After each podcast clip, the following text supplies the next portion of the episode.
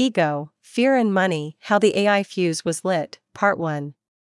New York Times, December 3, 2023.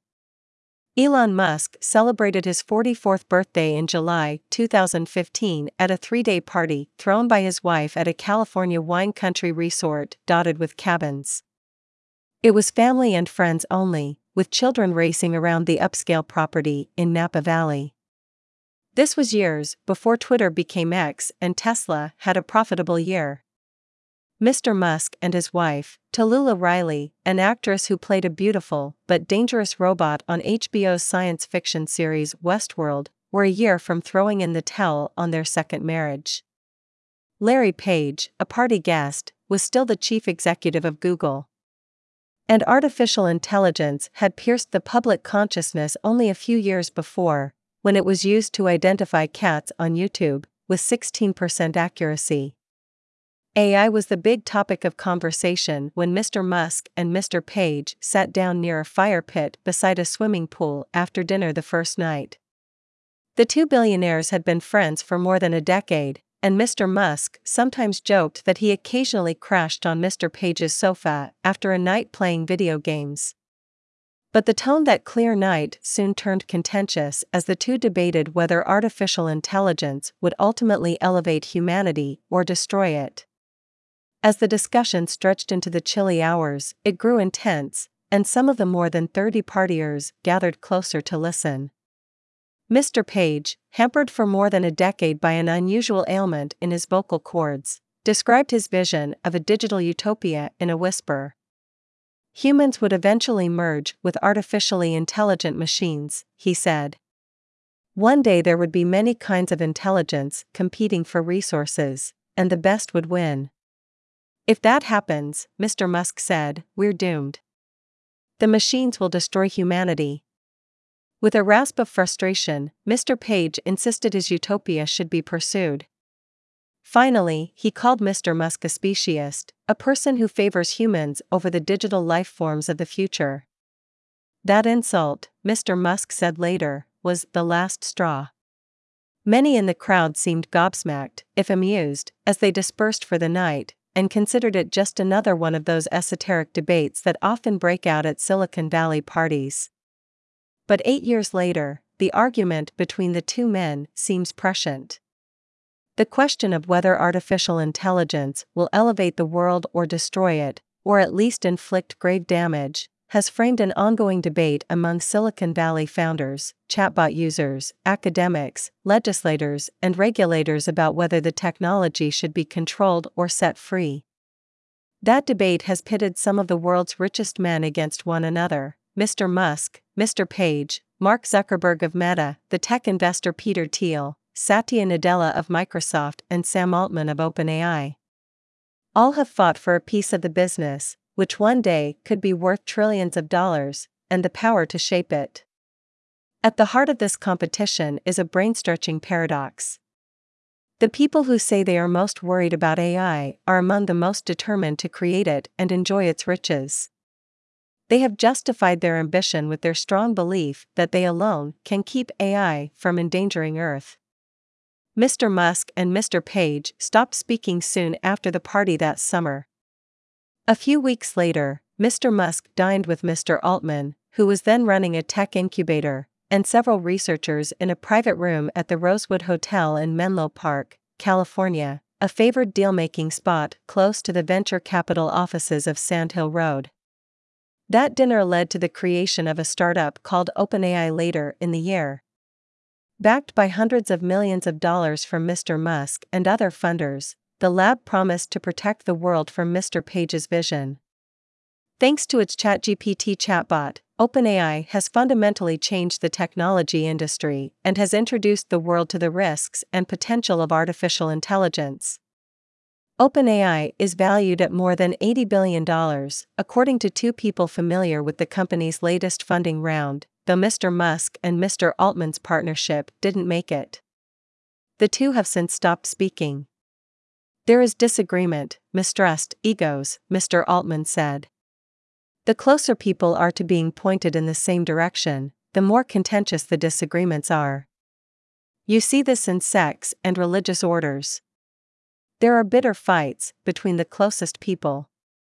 Last month, that infighting came to OpenAI's boardroom.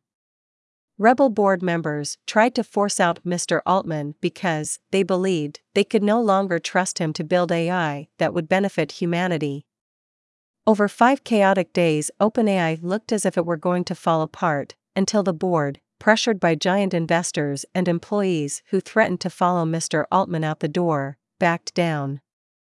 The drama inside OpenAI gave the world its first glimpse of the bitter feuds among those who will determine the future of AI.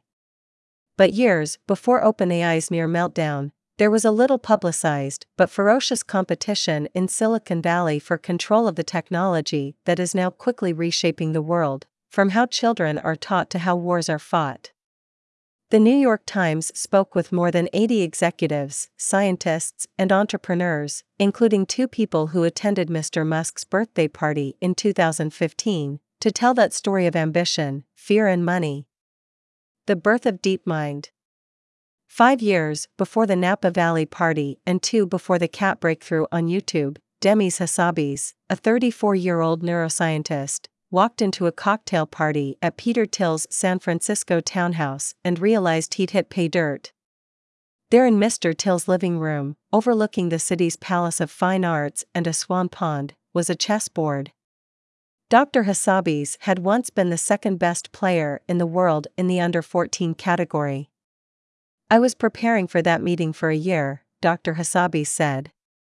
I thought that would be my unique hook in, I knew that he loved chess. In 2010, Dr. Hassabis and two colleagues, who all lived in Britain, were looking for money to start building Artificial General Intelligence, or AGI, a machine that could do anything the brain could do. At the time, few people were interested in AI.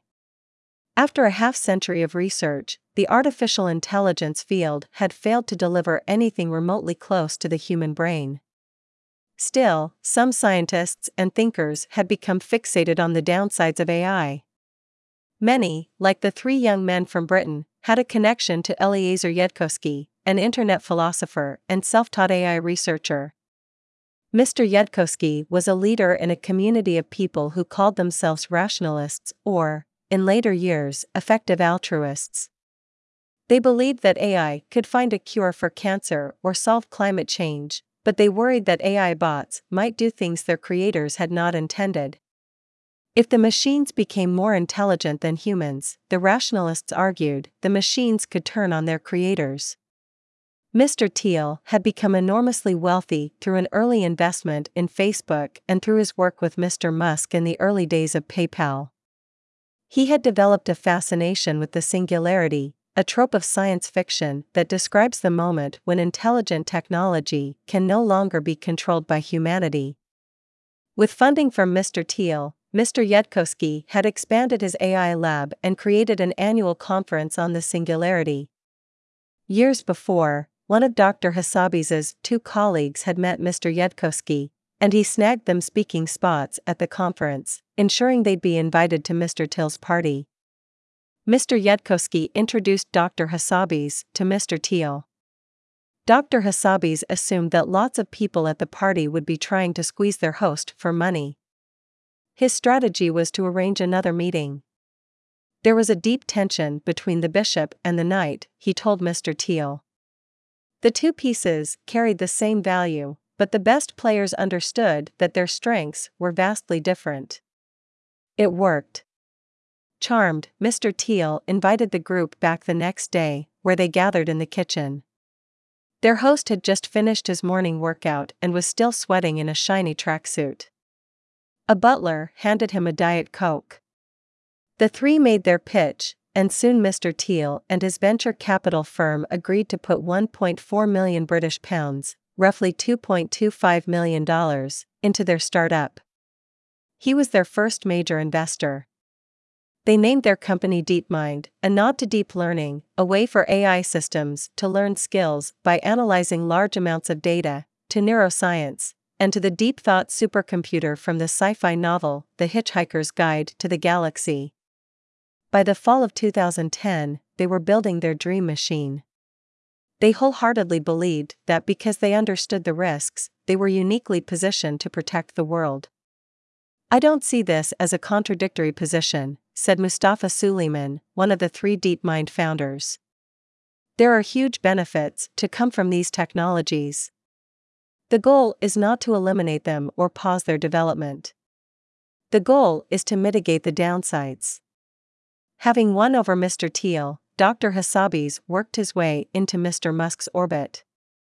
About two years later, they met at a conference organized by Mr. Thiel's investment fund, which had also put money into Mr. Musk's company SpaceX. Dr. Hassabis secured a tour of SpaceX headquarters. Afterward, with rocket hulls hanging from the ceiling, the two men lunched in the cafeteria and talked. Mr. Musk explained that his plan was to colonize Mars to escape overpopulation and other dangers on Earth. Dr. Hassabis replied that the plan would work so long as superintelligent machines didn't follow and destroy humanity on Mars, too. Mr. Musk was speechless. He hadn't thought about that particular danger. Mr. Musk soon invested in DeepMind alongside Mr. Thiel so he could be closer to the creation of this technology. Flush with cash, DeepMind hired researchers who specialized in neural networks, complex algorithms created in the image of the human brain. A neural network is essentially a giant mathematical system that spends days, weeks, or even months identifying patterns in large amounts of digital data. First developed in the 1950s, these systems could learn to handle tasks on their own. After analyzing names and addresses scribbled on hundreds of envelopes, for instance, they could read handwritten text. DeepMind took the concept further. It built a system that could learn to play classic Atari games like Space Invaders, Pong, and Breakout to illustrate what was possible. This got the attention of another Silicon Valley powerhouse, Google, and specifically Larry Page. He saw a demonstration of DeepMind's machine playing Atari games. He wanted in.